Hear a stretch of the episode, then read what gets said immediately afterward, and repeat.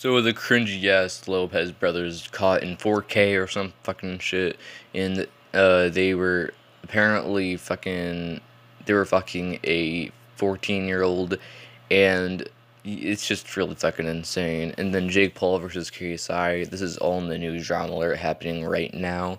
And it's pretty freaking insane. I'm not gonna lie. So Tony Lopez was interacting with underage girls of the age of 14 and under or over, I guess. I don't fucking know. And inappropriately as well. And that's just really freaking bad. And I'm not even gonna lie. That's that's crime right there, bro.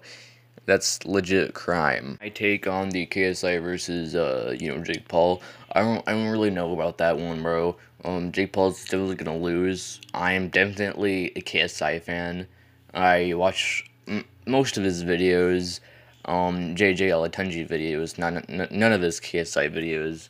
The only song that I like from KSI is like Really Love and all of his other music videos are shit, honestly. Jake Paul would just be beaten fast, bro. I bet KSI will fuck the shit out of him for real. Tony Lopez was fucking sued from the underage girl's parents. Um, this is all from Drama fucking news. I don't fucking know any of this shit, honestly.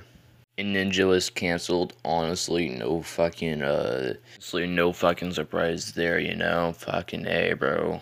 It's some rough shit in the fucking drama community.